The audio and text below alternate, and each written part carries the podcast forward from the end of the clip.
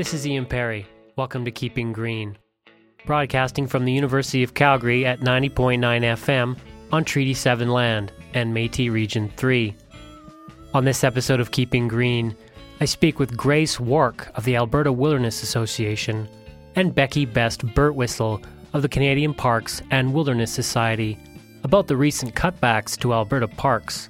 This is a difficult time to be taking protected areas out of our system. And in perspective of the provincial budget, that's uh, 0.089% of the entire budget. Stick around.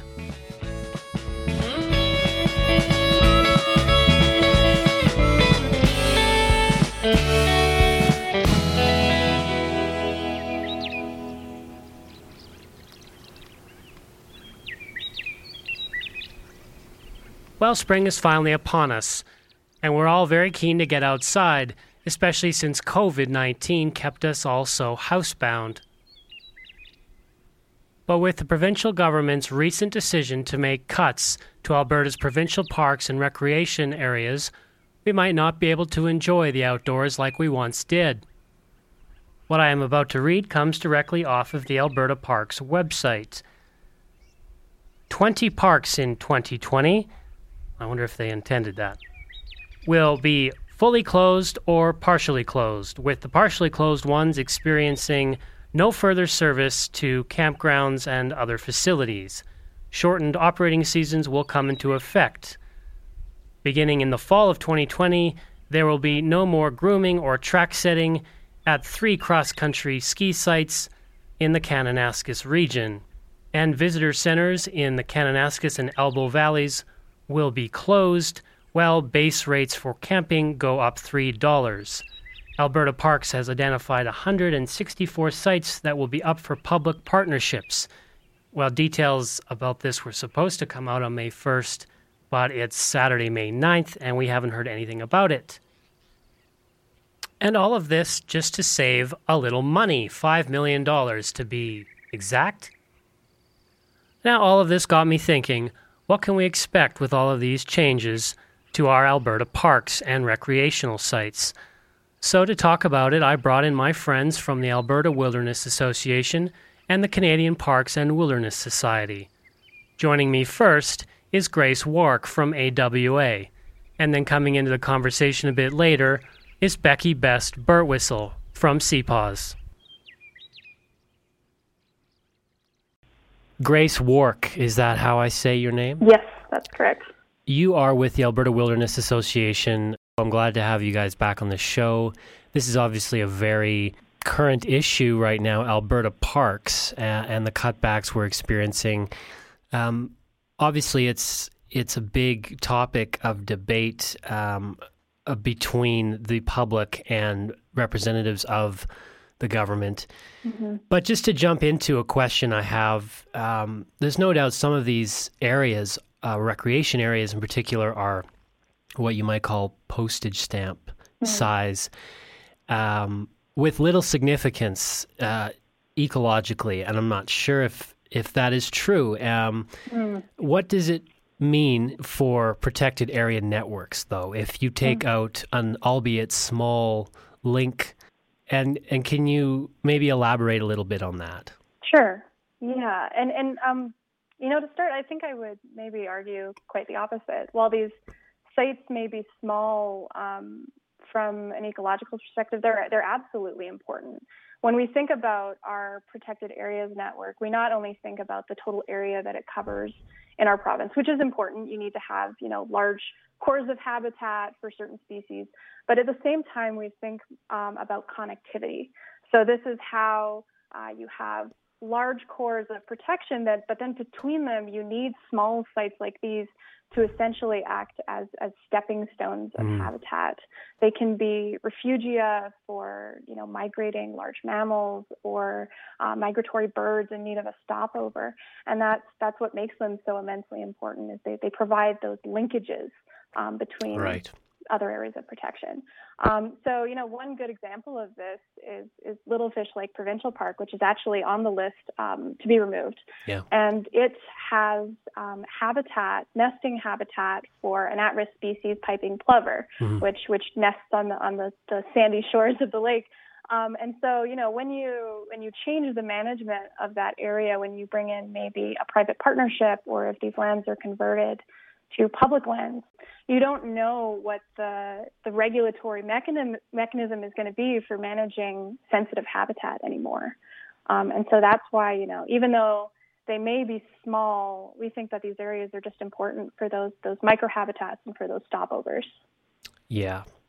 Well, I want to read a little quote um, from the government website. Um, These proposed changes account for less than 1% of the Alberta Parks land base and would not impact protected areas managed for conservation. Uh, just the first part of the statement less than 1% of the Alberta land base. But this seems misleading to me because 1% removal from the provincial land base could equate to 100% removal from a vast area of the province where, where it, eh, parks are, are not representing much area at all like the grassland mm-hmm. and the parkland system, um, they're underprotected. So, how much worse off now are these areas based on this decision? Mm. No, I think I think that's a really excellent point. You know, our, our grasslands and our parkland in Alberta are the most underrepresented uh, regions in our province as far as it comes to protection. So, the grasslands natural region only has 1.25% of its land base protected, which is likely changed now under this decision. And then the parkland had 0.9% protection. Mm. So, um, you know, I don't have the exact numbers for how these percentages have changed under this decision, but, you know, mm. taking a quick look at the map, yeah. you can see, at least in the grasslands, how, how taking away something like the Oldman Dam PRA, yeah. uh, which covers around 48 square kilometers, uh, being taken out of the system um, where the grasslands has a total of 1,250 square kilometers of protection. You know that that yeah. relative amount is a big chunk, and and you know we're in no position right now to be taking away protected areas from these incredibly developed and populated regions of our province. Yeah, um, and I just wanted to touch on the idea of reduced services. So, mm-hmm. you know, some places will remain uh, accessible but without uh, toilet and garbage collection. Does this seem like a horrific scenario? Yeah. No, I, I, I definitely think it does, especially when we've grown accustomed to having these amenities around. Yeah. Um, so, you know, a good example of this is that these sites, you know, if they don't find a private partnership, they might turn into vacant public lands. Yeah. And while I, I firmly believe that our public lands are an absolute resource and a benefit um, here in Alberta, we've seen many instances of how they can be mismanaged when they don't have these services available. So, you know, I've I've seen myself when when I went out to the Waiparous Public Lands or camped in, in McLean Creek, mm. um, how you know there can be illegal dumping, there can be burning garbage and trail redding, um, and this is because uh, you know it's not perceived of of having those rules in place or or having that enforcement or monitoring. And so a lot of this lawless behavior can actually take place, which can result in a lot of environmental degradation. And, you know, we've seen this as well um, during the shutdowns, the park shutdowns uh, that have happened during COVID 19, where, you know, we had to shut down bathrooms for, for public safety reasons and, and garbage services, but it already resulted in a lot oh. of, you know, um, improper waste disposal where parks yeah. actually had to go back and clean up. Um, and mm. so this is, this is, you know, kind of what we could expect to see if we don't have proper management and regulation, yeah. um, which the park system had mechanisms in place for. I then brought in Becky Best Birtwistle of the Canadian Parks and Wilderness Society, and I was curious about whether there are success stories of municipalities taking the reins on provincial parks. Yeah, there actually was a really good example in Alberta. Um, so I don't know if you're familiar with Sylvan Lake. Hmm. Um, but Sylvan Lake Provincial Park was transferred to the municipality of Sylvan Lake in 2018. Um, and so basically, what that park was, it's like a small stretch of beachfront. Um, and there was a significant consultation conducted by the government about this transfer. They consulted both with directed stakeholders and the public. And then the government also provided the municipality with a one time payment of about $2 million to ensure that all the hmm. facilities mm. and maintenance was up to provincial standards. Okay. So I think that was a great example of how it can be done well, and especially in Sylvan Lake because there's a number of commercial interests in the area. It's really busy. There's lots of businesses right on the beach. Yeah. I think it's an example where a municipality can actually make money. Um, but that I don't think the sites that are being um, sacrificed to this optimizing parks plan are like the Sylvan Lake case. There are a lot of sites um, impacted by this plan that fall in Kananaskis, and that's not even in a municipality.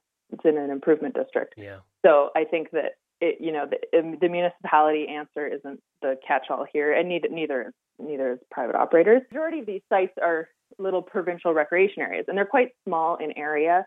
Uh, they're probably going to be like a parking lot or a pullout, and it has an outhouse and garbage um, disposal for folks to use. And it's very hard to make money on these. And the government has even admitted that's why they want to hand them off because yeah. they can't make money on them. Well, hmm. like if the government isn't making a profit, how are they expecting small operators to effectively make a profit? And should our provincial parks even be for profit? Here's Grace Wark again. I, I do want to address the first part of what you said about about you know whether they should be yeah. for profit or not for profit because I think something that the government inherently hasn't addressed in this decision is, is they're they're treating our park system as as a, a financially struggling system when instead you know I see it as an investment into the health and well-being of Albertans. Yeah. They're making these sites accessible at at low cost. They you know there there are many of them nearby, um, and it's an investment. And so that you know you can have this relationship with nature and be able to get out of the city uh, during times that are stressful to find a bit of, of peace and quiet. Uh, you know how how easy will it be to turn a profit doing this? Um, and that that turns back to my points about decentralization. There's most likely going to be a cost to establish these systems that the park system already had in place. You know not having the resources necessary especially for small towns, uh, to be able to manage for site ecology and to provide that same robust recreational experience. So you know, yeah, yeah I think I think it'll be really challenging to um, for small groups to make a profit here. And what about the nonprofit option? Here's Grace Wark. With nonprofit groups taking over, we've seen excellent cases with like the Hungry Band Sandhills or JJ Collett Natural Area, where voluntary societies have come in.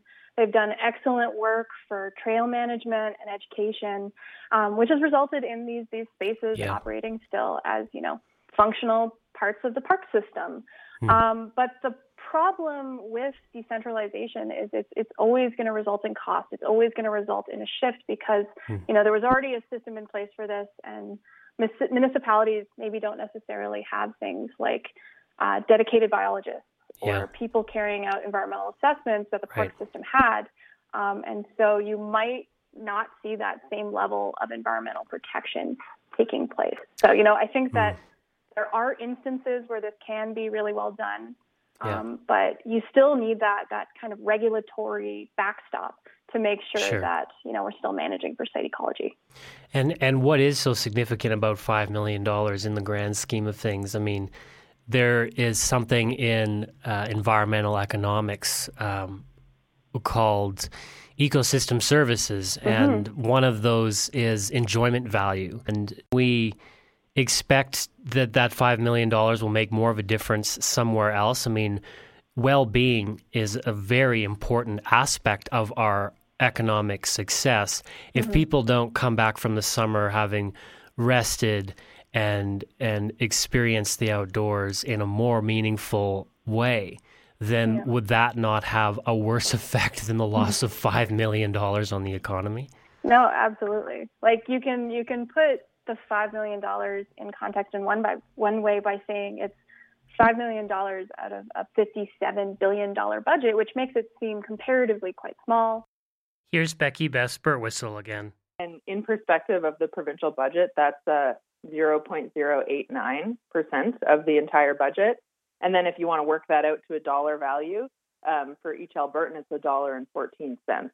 Um, so really, for the impact that it has, because this this alleged five million dollars they're going to save, and we haven't seen the numbers on that too, right? So I would urge people to question if that's the actual true savings. Um, that $5 million is affecting 37% of all the parks in the system and three quarters of all the provincial recreation areas. So it's like massive for a very, very small and inconsequential financial saving. And what about the money that's generated because of tourism to our provincial parks? When you know you drive to a camping site, you have to stop through a gateway community to pick up different resources you know, they shop at outdoor retailers, they hire guides and outfitters, they stop at local coffee shops on the way to hike. All of these things are economic benefits that the government can guarantee for nominal upfront investment. The Outdoor Recreation Council of Alberta also has found that outdoor rec probably brings in around $4 billion of economic value a year, mm. which is comparable to other major sectors uh, like canola or forestry, as well as yeah, for, for health and well-being, for, you know, reducing health costs to the system, um, as well as providing, you know, those other ecosystem goods and services like clean air and fresh water, things that we would have to yeah. pay for if these protections were in place. I asked both organizations which members of the public would be losing out the most as a result of the government's decisions. First, Becky Best Birtwistle with CPAWS. I mean, I think that any privatization of services is a loss to Albertans because it means that service is no longer a guaranteed public good. Fees can be increased and standards can fall. Hmm. So um, when a public park, when we have public parks, it it guarantees access to recreation for all, all Albertans, no matter if they're families from Calgary just day tripping out to Kananaskis or kids like learning to fish in small towns like I did. I, I do think, though, there is also an emphasis on negative effects for rural folks. Lots of the quote underused areas, and I would just like to pull that underused um, language that the government is using into question mm-hmm. because they don't actually collect day use and the day visitation statistics. So we don't actually know that a majority of these areas are underused, but a lot of them are in rural areas, and like rural people deserve chances to go camp close to home safely, especially now that there's going to be travel restrictions in place for the rest of the summer. The government has said they're going to reduce all um, camping capacity by 50% for COVID. So each campground is only going to be at 50% capacity, which I think that's fair. Um, but then they also neglect to mention that this plan um, would cut 31% of campsites from the public system. So are they going to go through with that while also reducing yeah. total capacity by 50%? Like, what does that leave for people? And now Grace Wark from the Alberta Wilderness Association. You know, from that equality perspective, there are folks who who you know may no longer be able to access these sites, even if they turn into public lands. Um, there are a lot of different cohorts who may not be comfortable yeah. venturing onto public lands for various reasons, whether they're uh, seniors or new Canadians or young families. Yeah. You know, it helps to have the comfort of these spaces being low cost and having those reliable amenities there. Also, I think that uh, you know the, the municipalities and the nonprofit groups and indigenous groups where these the responsibilities being transferred to may be uh, losing groups as well because you know uh, we're essentially the government is offloading costs and so yeah. with municipalities especially I see them as a publicly funded agency the cost to the public isn't necessarily being reduced, but it's just changing from one hand to another. And then the last loser is, of hmm. course, um, the ecosystems that surround each of these sites. So we there's no certainty with how they're going to be managed, and uh, really we want just a lot more transparency in how this issue is being dealt with, so that we can yeah. we can understand what the consequences are really going to be. And what can be said about these parks that are being optimized by cost savings elsewhere? Um, I don't think they've really addressed any existing facilities, um, and they've also uh, neglected to release further details of their plan. It was right. supposed to be released May 1st, um, and then they changed their mind to this past Monday, which was May 4th, mm. and now they said they're going to be putting it off till the end of the month. Um, so yeah, I th- I think that there's uh, you know we're really being left in the dark here about what's going to happen. I then wanted to get both CPAWS and AWA's take on the public response to the cutbacks in Alberta parks. You have been uh, part of a couple of town halls, as I understand it. And what have you been hearing from people then regarding the cutbacks to parks? Um, Yeah, it's been really amazing the response we've seen from folks. And I personally wasn't expecting people to be this engaged with the issue as we've been dealing with a global pandemic. Um, but I think that, you know, when the parks were closed because of COVID for public safety, I think that really underlined pe- to people how important having access to parks are for our daily lives. And I think it kind of freaked a lot of people out to know that once everything is, you know, whenever we can return back to normal, having so many sites um, sacrificed to this op, quote optimizing parks plan is incredibly problematic.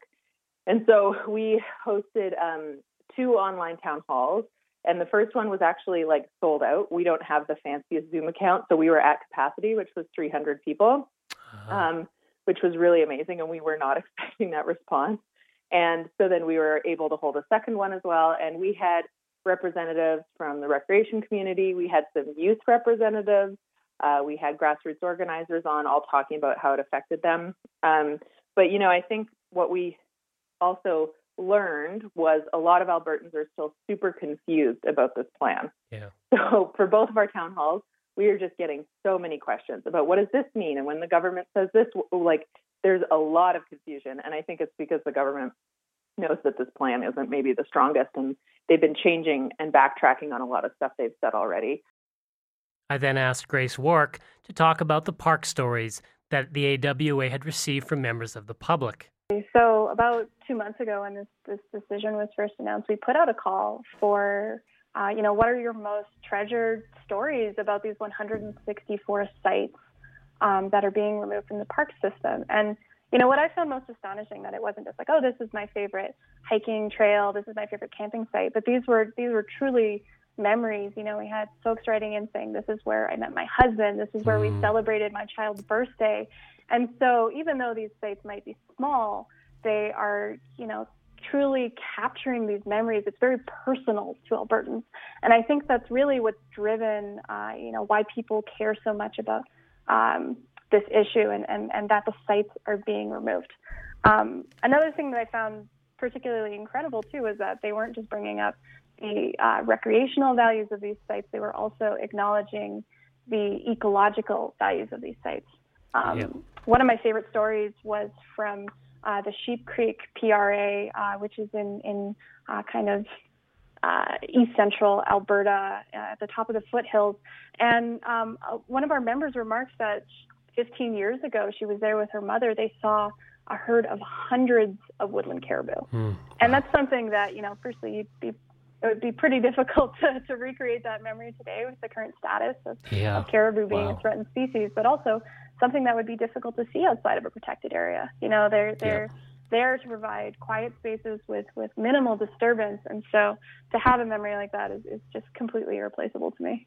And some final thoughts from Grace Wark this is a difficult time to be taking protected areas out of our system. Yeah. Our, our province has made uh, commitments to biodiversity, commitments to protecting more of our province, and actually acknowledged in the last budget that they want to protect 17% of Alberta's land base by the year uh, yeah, 2021. Yeah. And so this just doesn't seem to be computing with, with mm. taking out areas from our protected areas network. Um, so that's really something that, that I would like to see them address. And, and uh, you know, we're hopeful that maybe this decision can be reversed because Albertans really do care about uh, their parks and protected areas.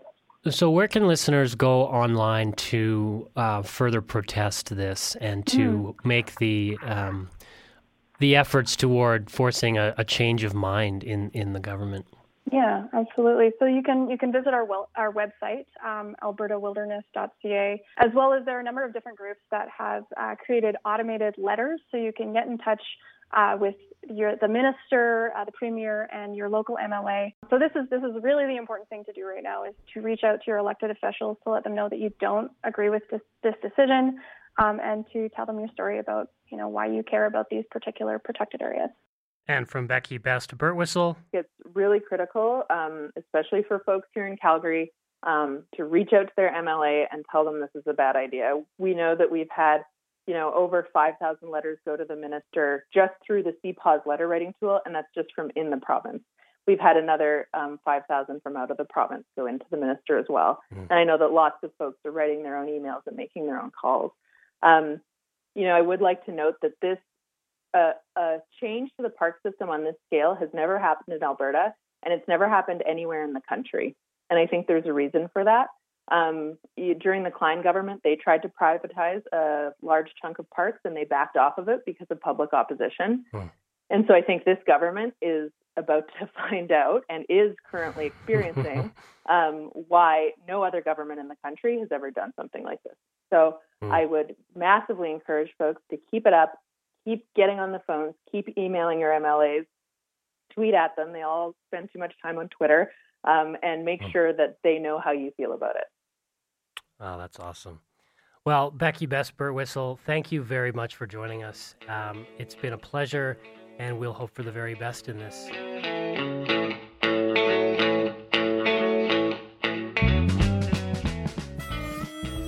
Well, that's our episode. Thanks for listening. To find out more about Alberta parks and what's going on right now, go to albertawilderness.ca and cpaws.org and reach out to your local government representatives to let them know how you feel about massive cuts to Alberta Parks facilities throughout the province. Remember to find us on Instagram at keeping underscore green. And until next time, Alberta, remember, keep it green.